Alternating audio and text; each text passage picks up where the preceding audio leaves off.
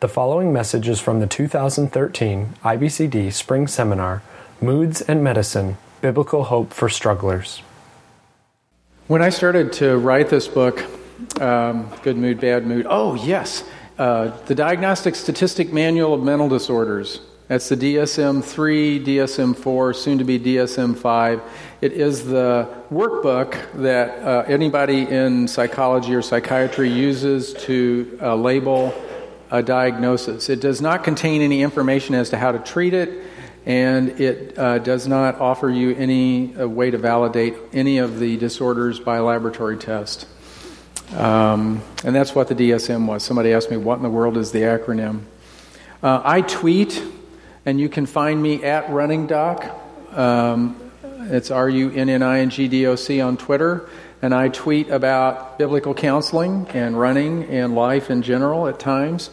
You can follow me on Facebook at C. Hodges Run. It's CHODGSRUN. I've been running for 43 years.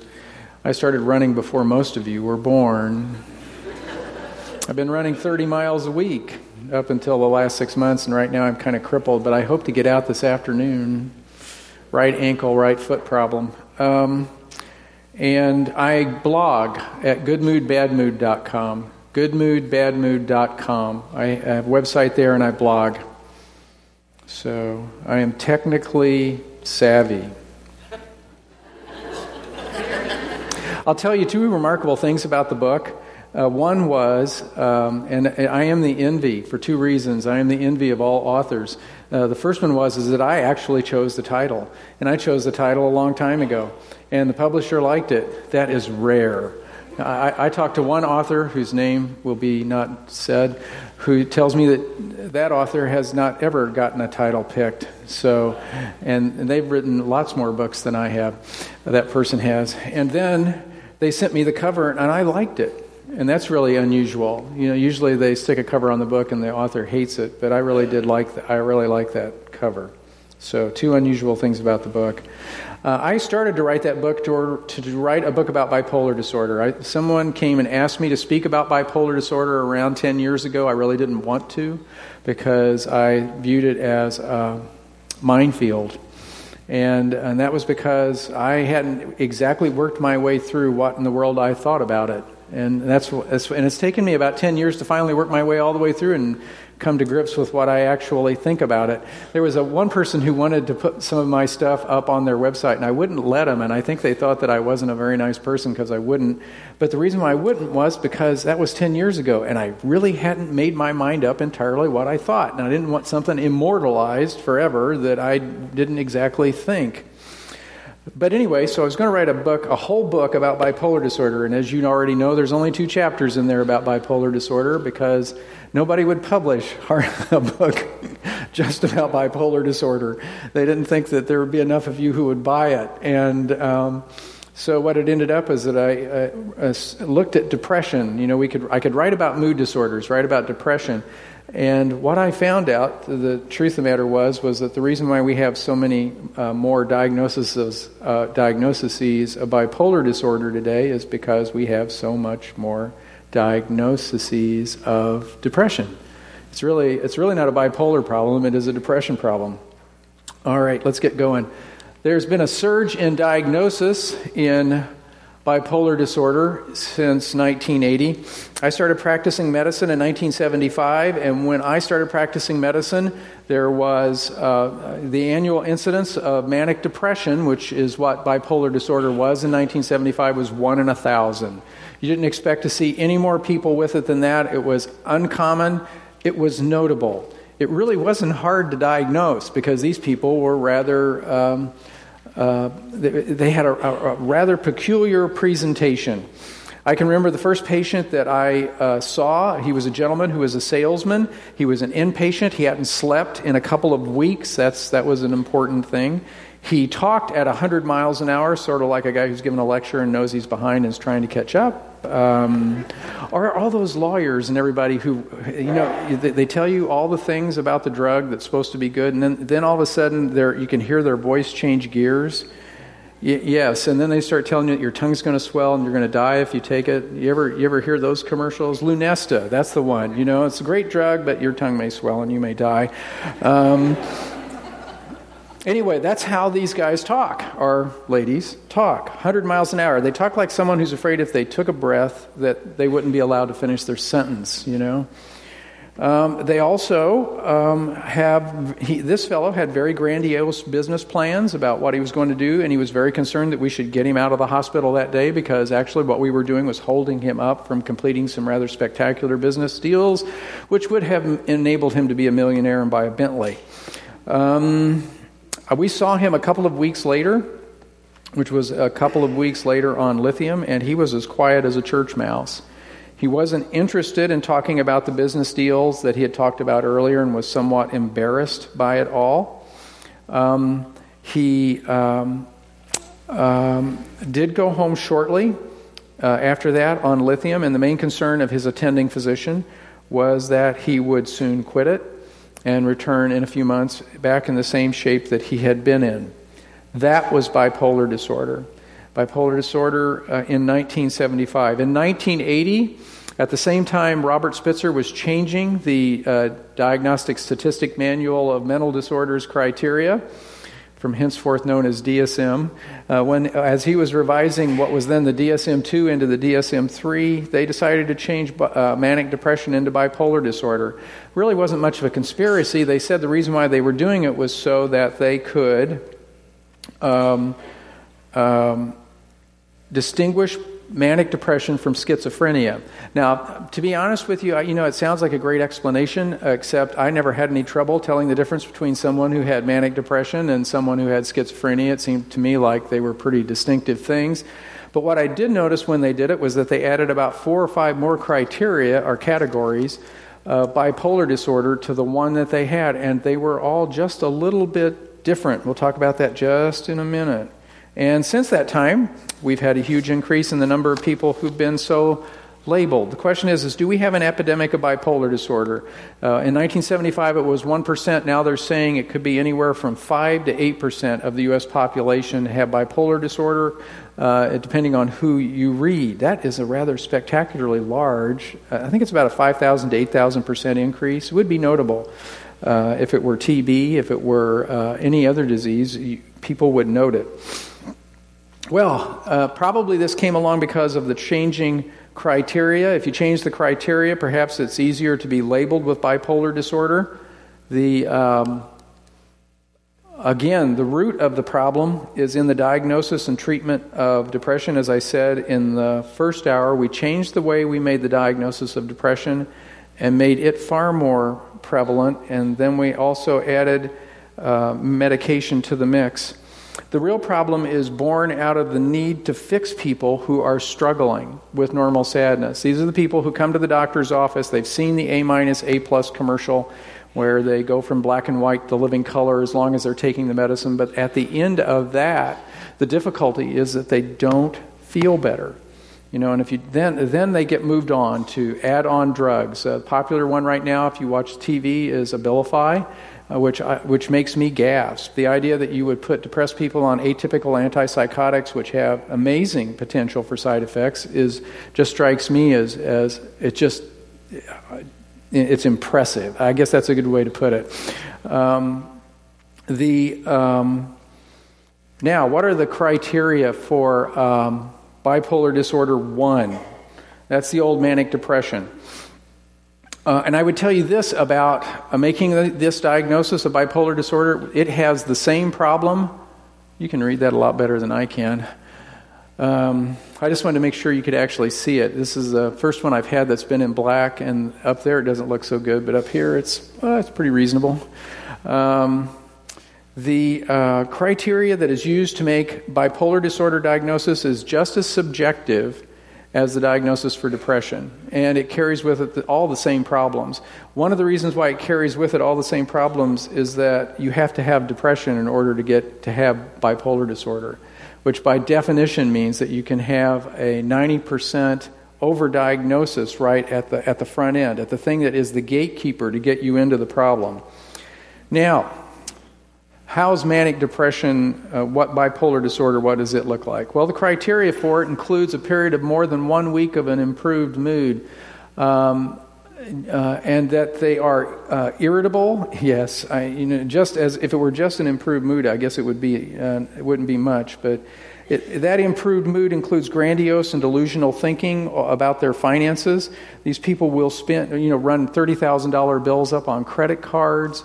I've been talking to a fellow who he would go through the restaurant with and give $20 tips to everybody in the restaurant. Because he could. Well, he didn't. He couldn't, but he thought he could. And then before he's done, he's asking the waitress out for a date. It is just things which are out of normal. Just not normal. Then they have an irritated, inflated sense of self-esteem and a decreased need for sleep. These people can stay awake for a week or more, and that generally that's bad for them. Eventually, it'll get them into psychosis. The irritable and self-esteem thing's kind of interesting to me. I remember being in an office once and seeing a picture, and it was a picture of Bruce Willis and Haley Osment, and the little boy, and the movie was The Sixth Sense. And of course, the picture is of the scene where Haley Osment says, "I see dead people," but instead, since it was hanging up in this office cubicle, what it said was, "I see stupid people." Some of you are still awake. That's a good thing. When I sit across from people who have bipolar disorder and they're really wound up, really good and tight, like one lady who told me that she was working 40 hours a week at night on the third shift as a nurse, that she was going to go to school full-time during the day, and she would be up in the middle of the night running the sweeper, driving her husband crazy. And I would sit across from her and tell her, "You cannot do this. You cannot work nights." That's a really basic thing for folks who actually have manic depression. You have to stay up during the day. You have to go to bed at night. And when I take care of them, I won't let them work nights if I'm going to take care of them. They can work second shift, but they have to come home and they have to go to bed. And they'll sit across from you, and you're telling them this, that they can't go to school full time, work a full time job, and still clean the house and do all these kind of things. And they look at you like you're stupid. And they are very impatient with you because you're just, if you were as smart as I was and if you could move as fast as I do, you could do this. That is what they're talking about when it comes to this sense of self-esteem. They're easily distracted. And, the sleep thing eventually can lead to hallucinations, delusions, and eventually, I think, sleep deprivation psychosis. They're easily distracted. Hallucinations, meaning they see things that aren't there. Delusions, meaning they think things that are not true. Like I have the money to buy or to rent a airplane to fly my brother down for a basketball game, or I write a proposal to buy the company that I work for, and they think that I think that they should take it seriously. Those are delusions and hallucinations. Psychosis, we'll talk about in a moment when we get down to Tom here in just a second. They spend money. Yes, they spend money that they don't have. They can make disastrous sexual or moral choices. Do y'all remember Patty Duke? And do you remember that for a time her name was Patty Duke Aston? Yeah, do you know who John Aston was? Yeah, he played Gomez in the Adams Family, and they were married, and I think she was young, and everybody kind of scratched their head and wondered why, and it is said that she actually was manic at the time she married him, and you would look at it and go, maybe perhaps a disastrous choice. Then mania is followed by depression, and in order to have bipolar disorder, you are generally considered that you have to have a episode of depression that follows. Tom is a patient when I say people are a patient, you know what I actually mean? It means that I take 3 or 4 of them and I put them in a blender And then I take and I pour them into a mold that I want to use. You know, I cherry pick facts, and the reason why I do that is because I don't look good in orange or yellow, and you know, it's the HIPAA law or something like that. And I think guys like me wouldn't live well in prison for one reason or another. So I don't want to violate that federal law of confidentiality or whatever it is. And so whenever I talk about patients, they really aren't, unless I tell you they are. So Tom is a composite. Tom is a 30-year-old white male, came to my office after he was in the emergency room. He'd been taken there by his family because he'd become involved in a fight at work. Tom absolutely believed that he'd been sent on a mission by God during the Iraq War to do something at the place that he worked, because the place that he worked was involved in a conspiracy against Israel. And Tom had gotten this message off the television. God had spoken to Tom out of the television set. When he presented to the emergency room, the notable thing was that this had happened a couple of other times in his life. Now, this wasn't the first time. He'd lost those two jobs as well. He eventually would lose the job where he worked at this place, too. The last two times they had put him in the hospital, which was the old criteria for manic depression. You had to have an episode of mania that required you to be in a hospital to get the diagnosis. And but this time, the emergency room guy just looked at him and gave him 50 of Seroquel and started him on that, which is atypical antipsychotic that makes people really sleepy. And Tom went home and slept. And actually, by the time I saw him, he was doing fairly well. And as long as Tom took his medicine, and most of the time he did, we could maintain him most of the time at about 12.5 milligrams. It was a rather small dose. And whenever he'd start winding up, you know, he would usually be in my office, and he was all excited about doing something, and he wanted to quit taking his medicine. And his wife would call, and she would send him in, and we would just ratchet his dose up for a couple of weeks and then gradually ratchet it down. Tom would come to me and want to stop taking his medicine, and he is a Christian man. And the second or third time that he came, and this was the third time that he had lost a job, he was again working and doing well. He could work second shift, which meant that he could sleep at night. You know, that these folks, real honest goodness, bipolar disorder 1 manic depressives have to sleep at night. They can't get the diurnal rhythm backwards, or it's just not going to work for them. And he said he wanted me to wind him off the medicine, and I looked at him and I said, fine, I'll do that. But who's going to support your wife and kids when you lose this job? And he thought about it for a moment, and he said, okay, you're right. And he continued to take the medicine. In spite of the fact that he was a little, that he was starting to trend toward mania. You know, it's like these folks are not beyond reason, and that's an important point later on. Now, how did we get moved from Tom's story to where we're at in bipolar disorder today? Because I'll bet you money that you guys are seeing all kinds of people who have bipolar disorder, the label, but don't talk or act anything like Tom. Is that true or not true? Seeing heads shake up and down. Yeah, all kinds of folks carrying the label today who not have had mania. Well, it starts with the birth of modern medicine, and it starts with that struggle that I was talking about in the last hour of understanding the pathology at an actual cell level, in order to diagnose a disease, in order to construct lab tests which enable you to confirm it, and then in order to construct real treatment. And I can tell you that until almost 1900, that as far as mental disorders was concerned, that things were really pretty hopeless. And up until the middle of the 1800s, the prevailing theory in medicine was started by Hippocrates, who in 500 BC said that our diseases were caused by humoral imbalances, which should be ringing bells for you. It's like, I've heard this someplace before. And we had yellow bile, black bile, phlegm, and blood, and when those got out of balance, we had disease, and they did things like bleed people in order to get it back into balance, which really wasn't very productive.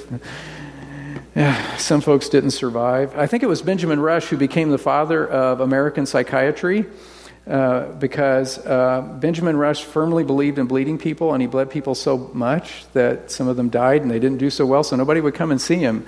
And so he had lots of time on his hands. He was actually a signer of the Declaration of Independence and a godly man. But he had so much time, so he just started writing down his observations about people who were considered insane and what he saw them do and what he thought about it. And for that, he gets tagged with being the father of American psychiatry.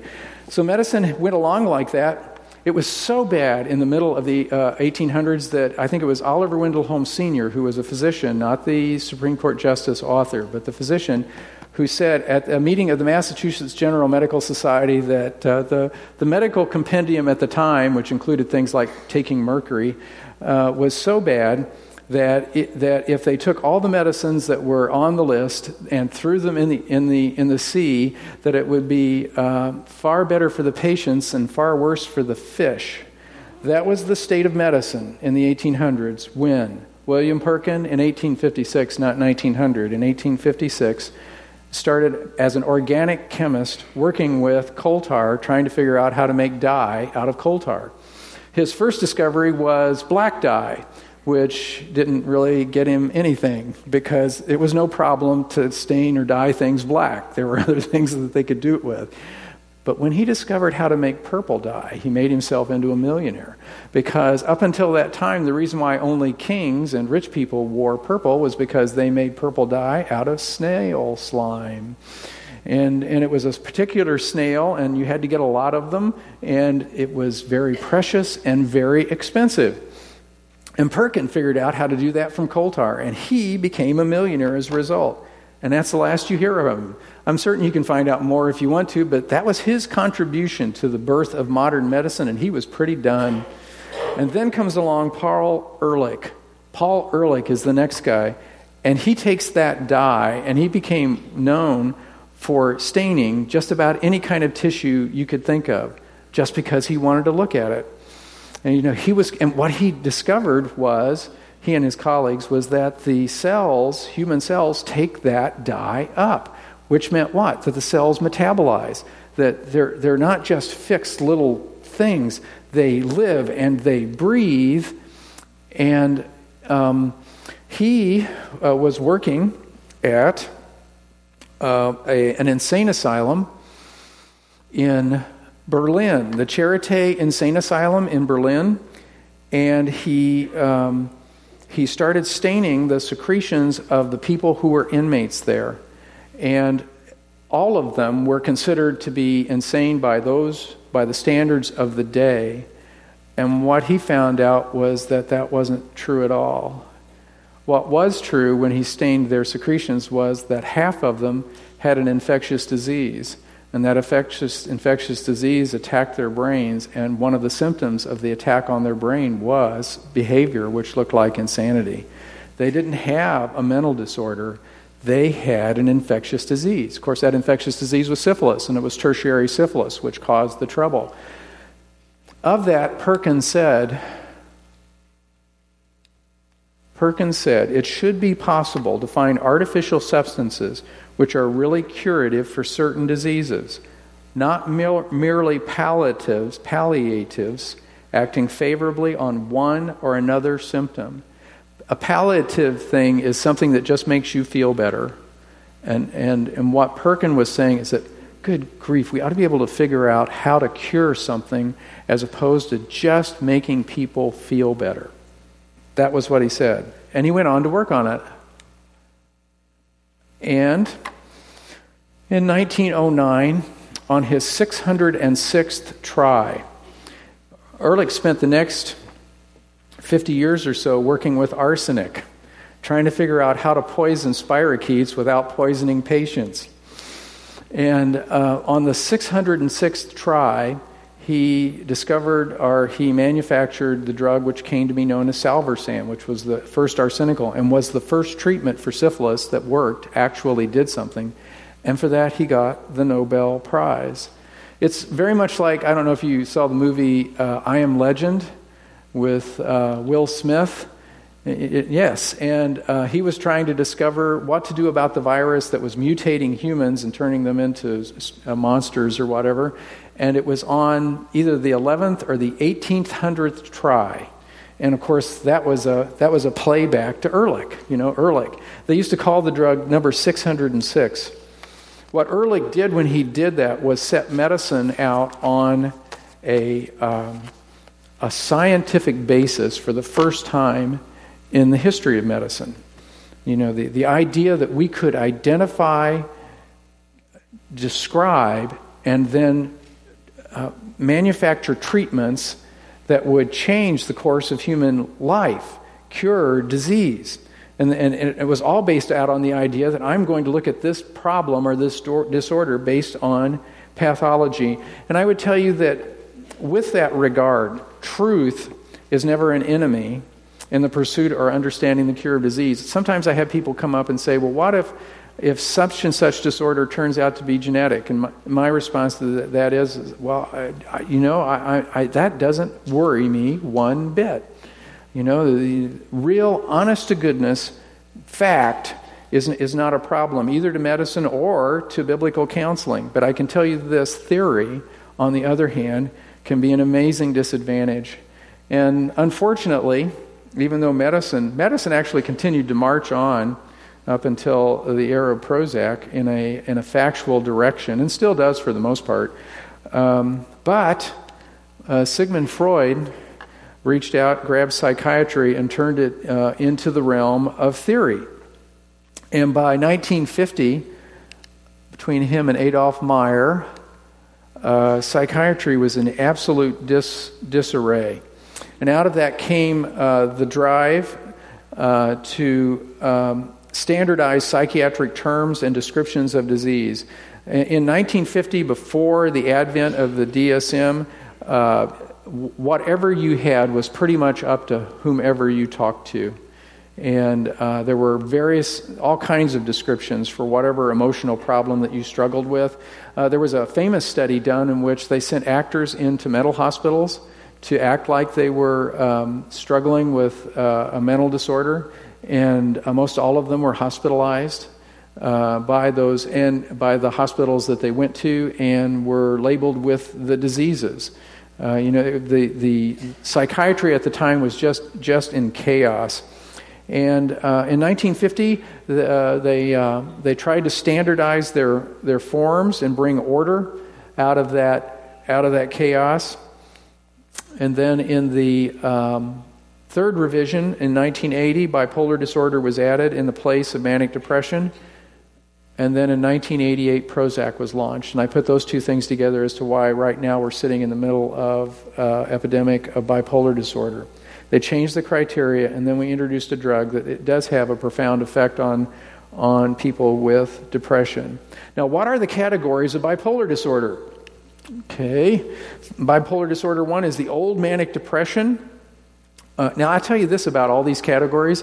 The interesting thing to me is that I have yet to have a person who comes into counseling or as a patient, and they tell me that they're bipolar, and I ask them, well, which kind? I have yet to have one ever tell me which kind they have. You know, universally, it is not explained to them. So people who have bipolar disorder 2 think that they have the same thing as the person who has manic depression, and I'll tell you they don't. You know, it will be 2 entirely different things. So bipolar disorder 1 is the old manic depression. Bipolar disorder 2 is depression which has not improved and which is supposed to have episodes called hypomania, which look a little like mania but aren't quite. And we'll talk what those criteria about the hypomania is in just a moment. Then there's cyclothymia. And in that, you don't get too depressed and you don't get too happy either. You just sort of warble back and forth between the two. And then there's depression with a family history of bipolar disorder. That category used to be depression with a family history of mania. If you had depression and you had a family member who had mania or bipolar disorder 1, then you might be bipolar. Now they just say bipolar disorder, which then means that you can have someone in bipolar disorder 2 or even better, bipolar disorder not otherwise specified, which we'll get to in just a second, and you could be considered bipolar. Then there are folks who have mania alone. Whenever I see people with mania, I look at that and I go, this is still not normal. It may be bipolar disorder, it may not, but it's not normal. And then finally, there's bipolar disorder not otherwise specified. I worked at a trucking company when I was in college, and that's a trucking term. Yeah, it is. Yeah, I was a billing clerk, and it was 2,000 pounds of nuts and bolts, NOS. Yeah, they're not going to tell you how big the nuts and bolts are. They aren't going to tell you what the threads are like. They're not going to tell you what the nuts are like or what the size are. They're just going to tell you 2,000 pounds of nuts and bolts, not otherwise specified. Now imagine what psychiatry does with bipolar disorder not otherwise specified. Yes, it becomes amazing latitude to either put people in this category whom you may be trying to treat for depression and who do not improve. And that generally, I think, is at the base of it. People who have depression but do not improve. I got behind, I'm sorry. But that's in your notes, so I don't have to apologize too much. All right. With the DSM-3 came a couple of important changes. With regard to bipolar disorder 2, you no longer had to have mania, and then you also didn't have to be hospitalized in order to get the label. And, that these things happened at the same time. The normal and disordered sadness thing and this, I think, aren't an accident, and they are parallel. If you, as with depression, if you limited the diagnosis of major depression to people who have disordered sadness versus normal sadness, then you have a very small group. If you did the same thing with bipolar disorder, then the thing that set it off was mania. Mania, which is distinctive. I always like to say with regard to psychiatry that the only real things in psychiatry are delusions, hallucinations, and psychosis. Think about it. Guys don't get it, do you? Mm-hmm. No. That's why I don't tell jokes. Delusions, psychosis, and hallucinations are not real. And so, but if you look at the diagnoses in the DSM-4, DSM-5 now, the things that actually strike me as most likely to be real disease are things that include delusions, hallucinations, and psychosis, schizophrenia. I look at that and I say there is something wrong with the person's brain. Manic depression 1, I look at that and I say there could be something wrong with the person's brain as long as they're not taking drugs. That's another category. When I mean drugs, I mean cocaine and marijuana and things like that, all things which are which change the diagnosis. So, the criteria for bipolar disorder 2 are less restrictive. You only have to have a depressive episode. You have to have at least one hypomanic episode, and you can't have had mania. It's like that kicks you out of the bipolar 2 category. Then the symptoms are not better accounted for by another disorder. I talked with a lady this week who came in and told me that she had ADHD and bipolar disorder, both of them, which is my understanding. You're not supposed to do that. You're not supposed to make diagnoses like that. It just doesn't. And then she was on an amphetamine, Vyvanse, and she was taking Sertraline, and she was taking Lamictal. And out of those three drugs, the only thing that anybody who has bipolar disorder ought to be taking is Lamictal. People who have bipolar disorder should not be taking an amphetamine derivative because it was likely to make them manic. And they shouldn't be taking the SSRI antidepressants because it is likely to make them manic. And I look at this and I go, what the real problem is with depression and what the real problem is with bipolar disorder is we have all kinds of people making these diagnoses who, one, either do not know what the criteria are, or two, are not abiding by them. And it just becomes whatever the person thinks at the time the patient walks in.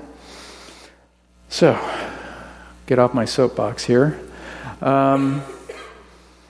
The symptoms are supposed to cause some clinical distress or social impairment, but certainly not to the level that mania does. The key difference between bipolar disorder 1 and 2 is the difference between mania and hypomania. Now, what is hypomania? Hypomania is a period of persistently elevated, expansive, or irritable mood lasting 4 days, different than their non-depressed mood. During that period, they need to have three of the four following things. They need to have an inflated self-esteem or grandiosity. They also have a decreased need for sleep, but it's not like they're staying up all night. They're sleeping 3 to 4 hours at a time. They can be more talkative than usual and feel pressured to keep talking. They can have flight of ideas and the feeling that their thoughts are racing. They can complain of being distractible and have an increase in goal-directed activity. In other words, they go to work and they get more work done. They go places and they seem to have more fun while they do it.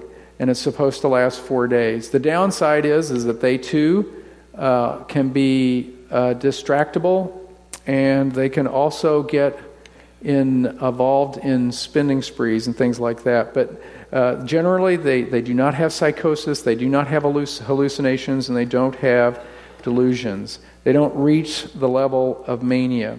This is supposed to represent a change in function that is observable by others. But again, it's not supposed to be severe enough to have marked impairment. They don't have to be in the hospital, and they don't have psychosis. And that is the dividing line. The dividing line for bipolar disorder 1 and 2 is between mania and hypomania. Now, there is an important thing to keep in mind, and that is that hypomanic episodes are caused by SSRI antidepressants. That if you look at the description of hypomania and then you read the side effect profile of Zoloft, Sertraline, Cymbalta, Lexapro, all of these SSRI and SSNRI antidepressants, you will find the symptoms of hypomania. And just about everybody who's depressed and doesn't get better is taking one of them. So, the question is, what I say about this is that instead of treating a new disease, what we're probably doing is treating the side effects of a drug's used to treat an old one. Which then, all of this starts to fit in together with regard to treating that 90% of people who really are struggling with normal sadness. Now, how can we help folks who struggle like this? Well, here we come with another blended case study. It was the first person that I remember seeing who had bipolar disorder 2 was a young mother. It was in 1994. She was anxious and depressed, mildly, but she was seeing me for another problem. But, and you're a physician, you always go through all the medicine somebody's taking, and you try to find out all the problems that they have. And what I found out was that she was being she said that she was bipolar, and so I started talking to her about bipolar disorder, and, pretty soon I knew she didn't have bipolar 1. She didn't meet any of the criteria, had never had mania. And then it was kind of remarkable because she was taking an antidepressant and an anti-epileptic drug, like Depakote, that she was being prescribed by a psychiatrist. Her life problems included that she had been abandoned by the father of her 2 sons. She was working a full-time job in order to try to support her family. Then she would come home at night and try to be a mother, full-time mother to these 2 children. Both of her children were carrying a diagnosis of ADHD, and both were on an amphetamine derivative drug. She struggled. She had no help, no encouragement, no prospects, and no hope. That was what this lady was looking at. She had started out, like most, in her family physician's office on an antidepressant, and when that failed to help her feel better about the shape that her life was in, then she was off to a psychiatrist and 2 and 3 other drugs. And the problem at the time I saw her was that she didn't feel any better then than she felt at the time she started. That was the issue. The medicine that she was taking was not making her feel better. The solution to all this is the same as it always has been in medicine. We need to make better diagnoses based on the most solid factual evidence we can make about disease, which is pathology. It starts by recognizing that the diagnosis of bipolar disorder is just as confused today as the diagnosis of depression is, and that disordered sadness is the key to understanding depression, and mania and hypomania is the key to understanding bipolar disorder. In the absence of mania, the bipolar II label has no more validity than the label of depression does in the absence of disordered sadness.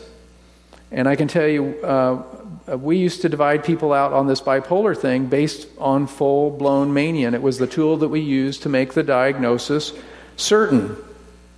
And without that tool, without the idea that you're going to limit bipolar disorder to people who have mania, then you're back stuck in a subjective observational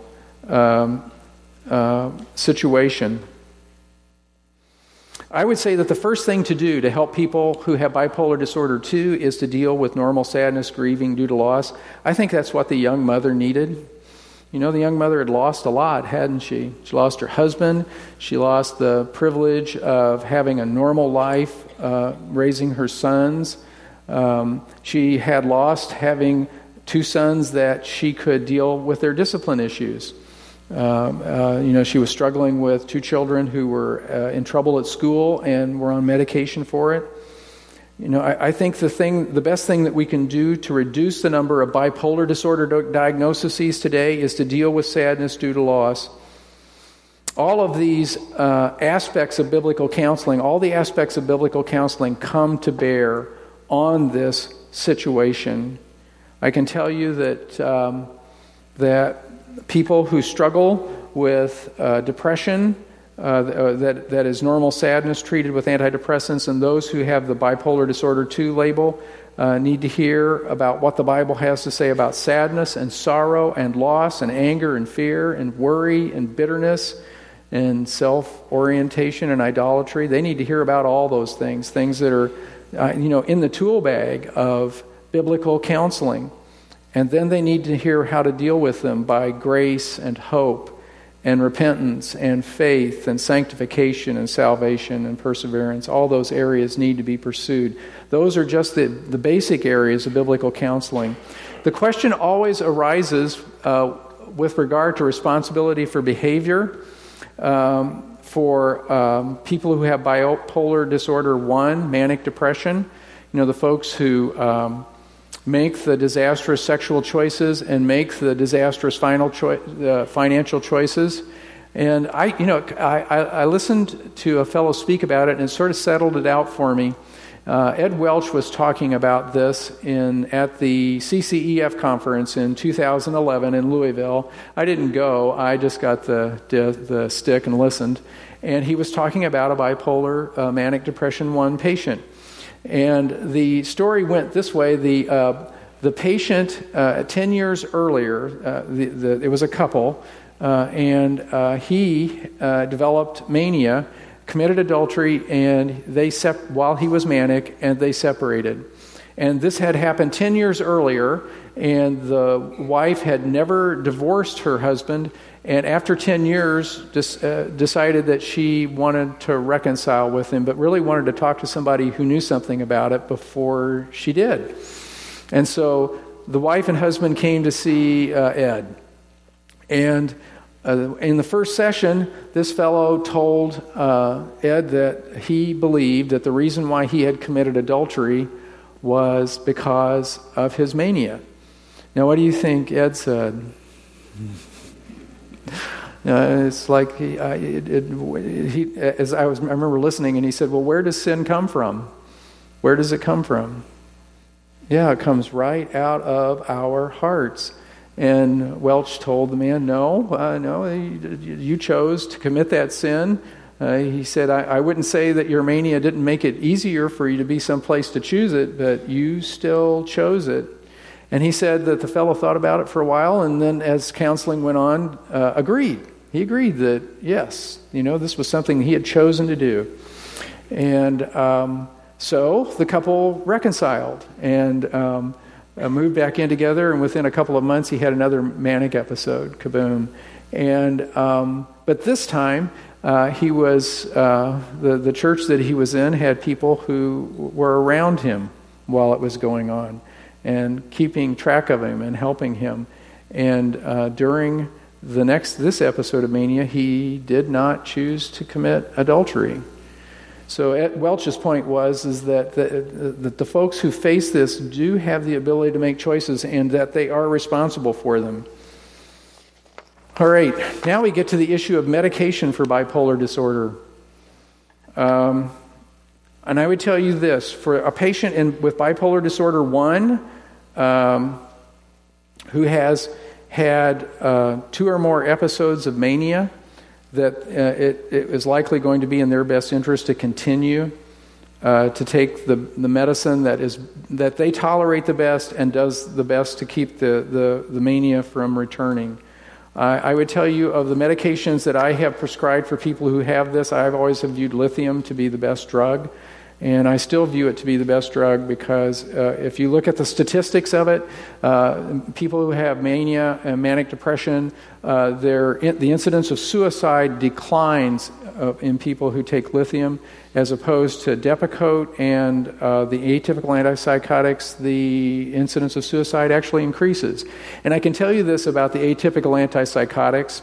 Although I do prescribe them, I have that one Tom on Seroquel, the atypical antipsychotics and the anti-epileptic drugs, if you take them for any reason, not connected to mania or bipolar disorder, if you just take them for any reason, there is an observable increase in suicidal thinking and suicide attempts, period. So, you have to balance that off. So of the drugs, I suppose I still like lithium the best. I talked to a Canadian physician in February, and his response was that's their drug of choice, first line up. And the reason why, it's the least expensive up in Canada. Now, the bipolar disorder 1 person who's only had 1 episode, I can tell you this, that the odds are that they're going to quit their medicine. It is just a matter of when. And the reason why they will quit it is because after they get over the episode, they'll feel good, and taking the medicine doesn't make them feel particularly good, and it's inconvenient, expensive, they do not want to take it, it has side effects, and most of them will quit. And 30 to 50% of the time, they're right.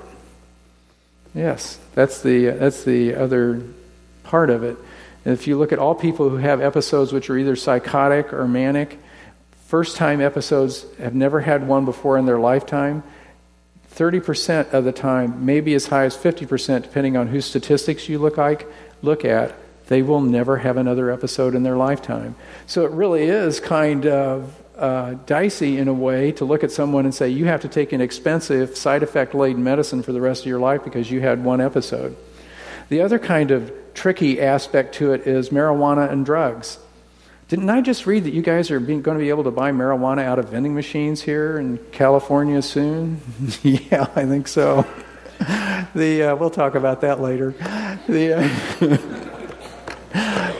Yes, I can tell you that people who smoke large amounts of marijuana are certainly subject to a higher incidence of schizophrenia, and I would not be in the least amazed if it doesn't have an effect on bipolar disorder as well. And certainly the amphetamine derivatives, one of the favorite drugs right now for college students to overdose on is Adderall. Yeah, Adderall. They all get themselves declared to have ADHD, and they're taking Adderall because they can stay up later and study longer. It of and by itself may cause people to have manic episodes as a side effect. So you have to sort that aspect has to get sorted out. So what I usually do with people who are first-timers who have bipolar disorder 1 and have real honest-to-goodness, easily identifiable mania is I say, let's make a deal. You have to take this for 6 months.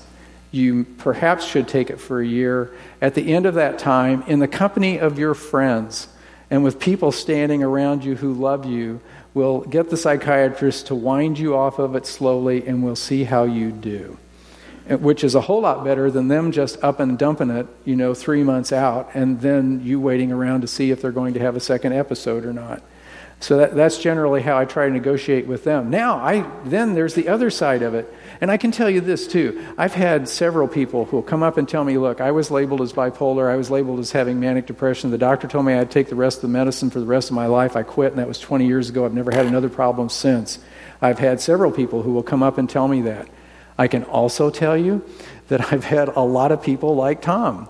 You know, this is their second or third time to the rodeo. They quit their medicine, and then within months they're back in the same kind of trouble they were in. These are manic depressive ones. And for those people, I generally will counsel and encourage them to do what I consider to be a Christian responsible thing.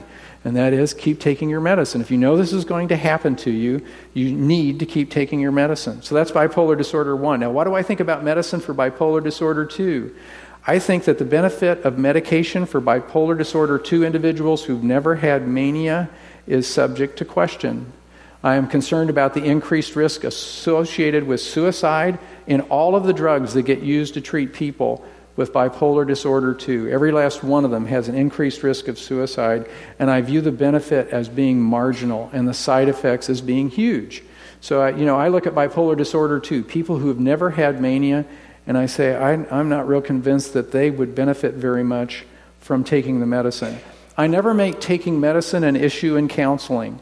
You know, I always try to tell people that if you're here today and you think it's your God-given call to get your neighbor's kids off medicine, you have an idol of the heart problem. There is something wrong here. The first goal for us in biblical counseling is first to glorify God with our lives and then help counselees do the same thing. And I can tell you, as I told someone at the break, that most of the people who come in that I counsel are already on medicine, and generally it is no impediment for me to counsel them, for them to grow and change, and eventually grow and change in a way that they will not need to take the medicine. But I don't make that an issue, and I would encourage you not to do so either. It's not your job to tell people either to start or stop taking medicine. I always tell people that I send anybody who comes in and is taking medication and who tells me they want to stop, I send them back to the doctor who prescribed it. And so should you as a biblical counselor. And the reason why I do that is because I don't view it as ethical for me as a physician to manage somebody else's prescription. I think that the doctor who started it should be the one who changes it and should be integrally involved in the process because they know something about it that I don't. They've seen the patient from a different viewpoint. So keep that in mind. But I can tell you this, that in either case, as I said, the medicine is not the issue as far as counseling these people. And the primary goal, of course, of biblical counseling is for the counselee to be willing to say, I want to glorify God with my life more than I want to breathe. And I believe that the greatest benefit to those with mood disorders is to be found.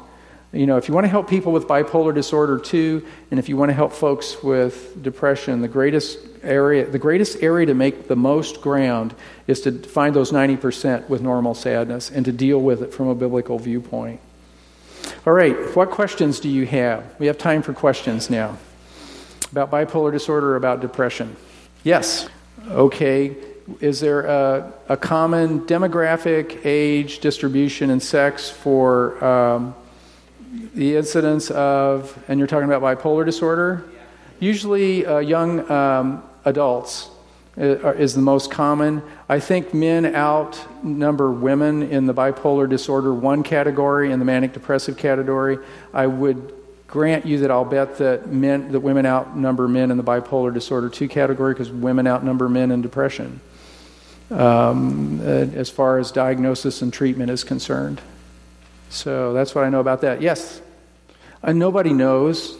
We don't understand the actual underlying pathology of bipolar disorder 1, and since we don't understand it, we don't know if the drugs themselves cause changes in the brain that renders them stuck with this for the rest of their lives. I suspect it's probably more likely that the drug is facilitative as opposed to causative. That it that will bring about episodes as opposed to actually changing the structure of the brain and causing it. But that's just my opinion, and again, we don't know the pathology, so the question is still remains to be answered. All right, over here, yes. And I'll look over here next, so, yes. The question, I think, is the difference between saved and unsaved and the susceptibility of the unsaved to demon influence with regard to the depression. Or other mental disorders. Is that right? Actually, there has been oh boy, it's going to slip out of my head here. Give me just a second. The, oh yes, study. And it looked at the incidence of depression in individuals born before 1950 and those born after, which, you know, the study was done in 1990 because it's getting kind of hard to find a good large group of people born before 1950 for obvious reasons. And what they found in the study was this, and it was interesting, and it's in the book. The people born before 1950 had an incidence of depression of about 5%, and the people born after 1950 had a 25%. And it and the difference, and this was in situations connected like with losing a job. If a man lost a job in my dad's generation, they were likely to say that there is a God, he will take care of me, things will work out, we'll survive. The person born today has only to say that the government will take care of me, which is a really good reason to be depressed when you think about it. So... and what we've seen is a earthquake shift in our society's view of Christianity, and you know, so the ability to cope with loss is directly connected, as far as I'm concerned, with the ability to understand that there's a sovereign God and He loves me, and that He really does intend to work this out for my good, versus folks who have absolutely no connection to that. So, and yes, I think they have significant and amazing struggles. Always keep in mind that the only reason why we can do any different than them is grace. You know, it's the indwelling Holy Spirit that makes us able, and they do not have that, and so we should expect that they would do worse. All right, I got to go over this way first. All right, here, and I'll go here then, and then I'll start all the way over here. Past trauma. Does past trauma trigger these? Okay. Now tell me what kind of trauma. Okay, emotional trauma, and these being any of them. I would say that past trauma does not change brain structure. So it is not likely that you will develop a disease. It's not like catching... I was reading a really interesting article about a guy who got herpes, encephalitis, and meningitis. And it actually left two huge holes in his brain where his hippocampi were on both sides and where parts of his medial temporal lobe are. And that man cannot remember anything, period, prior to about 1950. You can remember things before 1950, after 1950. If you come in and say, "Hi, I'm coming to get you in 5 minutes," and walk out the door and come back in, he doesn't remember anything. So infectious diseases, actual physical trauma to the brain can certainly change how the brain functions and our abilities. Seeing bad things, I would say not nearly as much. There are actually really good studies about neuroplasticity, which a good book to read is Train Your Mind, Train Your Brain, Train Your Mind. And I think it's written by Sharon Begley, who's a really good science writer. And but you have to understand that she's a Buddhist. Okay, keep this in mind. But the studies are scientific, and the brain scans are brain scans. And what they say in the book is that if you look at someone who plays violin, yes, plays violin, that the spot in their brain for their left fingers will be huge compared to the spot on the other side for their other fingers. And that's because they use them a lot. And that that practice makes it better, and that actually they don't have to play the violin, they can just move their fingers and it will eventually do it. And then eventually they can just think about it. They can just think about playing the violin, and it'll make their brain light up, and it'll make that part of their brain bigger. Now, the reason why I say that is because what we think about makes a big difference about how our brains actually function. And our brains are plastic in that regard. So that if you spend your whole life thinking about something bad that really happened to you a long time ago, you probably will affect how your brain operates. But it doesn't make you have a disease. It just means that you're training your brain to do something. All right? Okay, next question. Over here. Yes, they're part of mania. Yep. Yes. And that is why I'm willing to say that bipolar disorder 1 is a disease. It's because you're looking at someone, and what do you say when somebody's sitting there and they tell you they're Jesus Christ or John the Baptist, or they think that they own 38th Street and it's 30 miles long? Well, there's nothing right about that, is there? Either they're making up a real whopper, and I doubt it, or there is something not functioning normal in their brain. So that's why I'm willing to go that far. Now, I have to go all the way over here. I'm sorry. Yes. Yes. I disagree with him. I obviously have all the respect in the world for Jay Adams. We wouldn't be here talking if Jay hadn't stood up and said what he said. But I disagree with his statements about schizophrenia, and the reason why is because of pathology. If you look at teenagers who develop schizophrenia and you follow their brains on brain scans over serial time, like 5 years, what you find is that their frontal lobes are shrinking. And what we think, but we're not entirely certain of, is about the best thing we can say right at the moment, is that perhaps it's a autoimmune disorder that occurs due to a viral infection, and it actually is killing their brains. And that's why I disagree with him. At the time he wrote that, we didn't have those scans and no way to know. So his observation at the time would have been very operational, but not as much now. And then I go over and look at mania, and I say, this just looks abnormal to me. And in that sense, I must admit that I would say that my opinion is as good as anybody's. I'm not saying that my opinion is as good as his, but I'm saying my opinion about it is as good as anybody's. So, I think schizophrenics are great candidates for biblical counseling, because generally after they've had a few episodes and they're off their medicine, their lives look like somebody dropped a 500-pound bomb in it. All kinds of dislocating problems associated with it, so yes.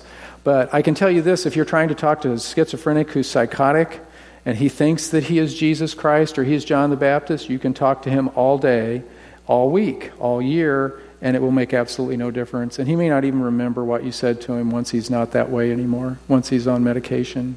It's really, I have a whole lecture on it, and it's at gracecouncil.com if you want to go nab it. And I say what I think about it, so. All right, here. Well, yes, go ahead. I think that anxiety is is something that biblical counseling does very well. It's worry. Now, that doesn't take into account the idea that some of the medicine he might be taking might not be doing that to him as well, because it is known to do so. Some of it is, some of it isn't.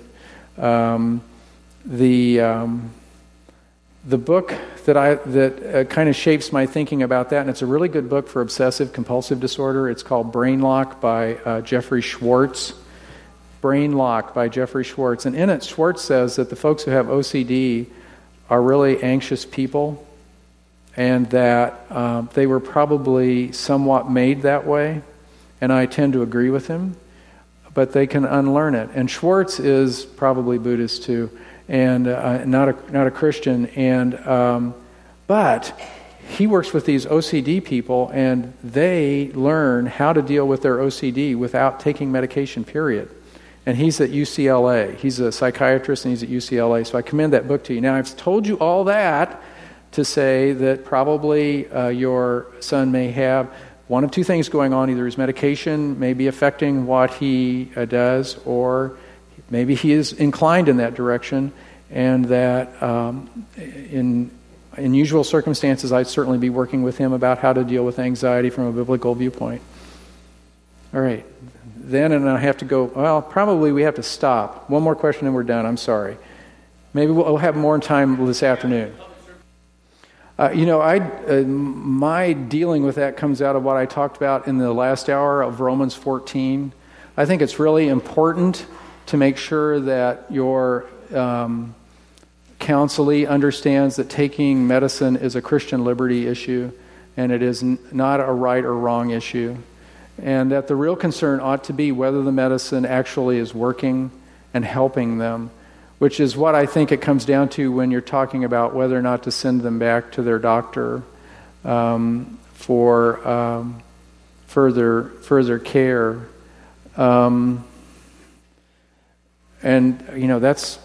That's pretty much what I tell people about it. Does that answer your question? Oh, okay. All right. Do you have another part of your question? Yeah, well, most of the people where it becomes an issue are people who want to quit. And generally what I tell them is that we probably won't deal with that until they have made it a long way down the pike in counseling, and they're actually learning to deal with the problems that got them on the medication from a biblical viewpoint too. And then I send them back to their doctor, and I tell them what you need to do is this. And if this is when they're doing really well, and I think this probably may help, you go back to your doctor that gave you the medicine and you tell him this. You can say, "Doctor, I want to thank you for helping me when I was struggling. You put me on the medicine and it helped. And I've been in counseling now for 6 months or whatever, and I've made some major changes in my life. And what I really want to know now is, do I need to continue to take this medicine the rest of my life? And could you help me arrange to take a vacation from the medicine and see how I do?"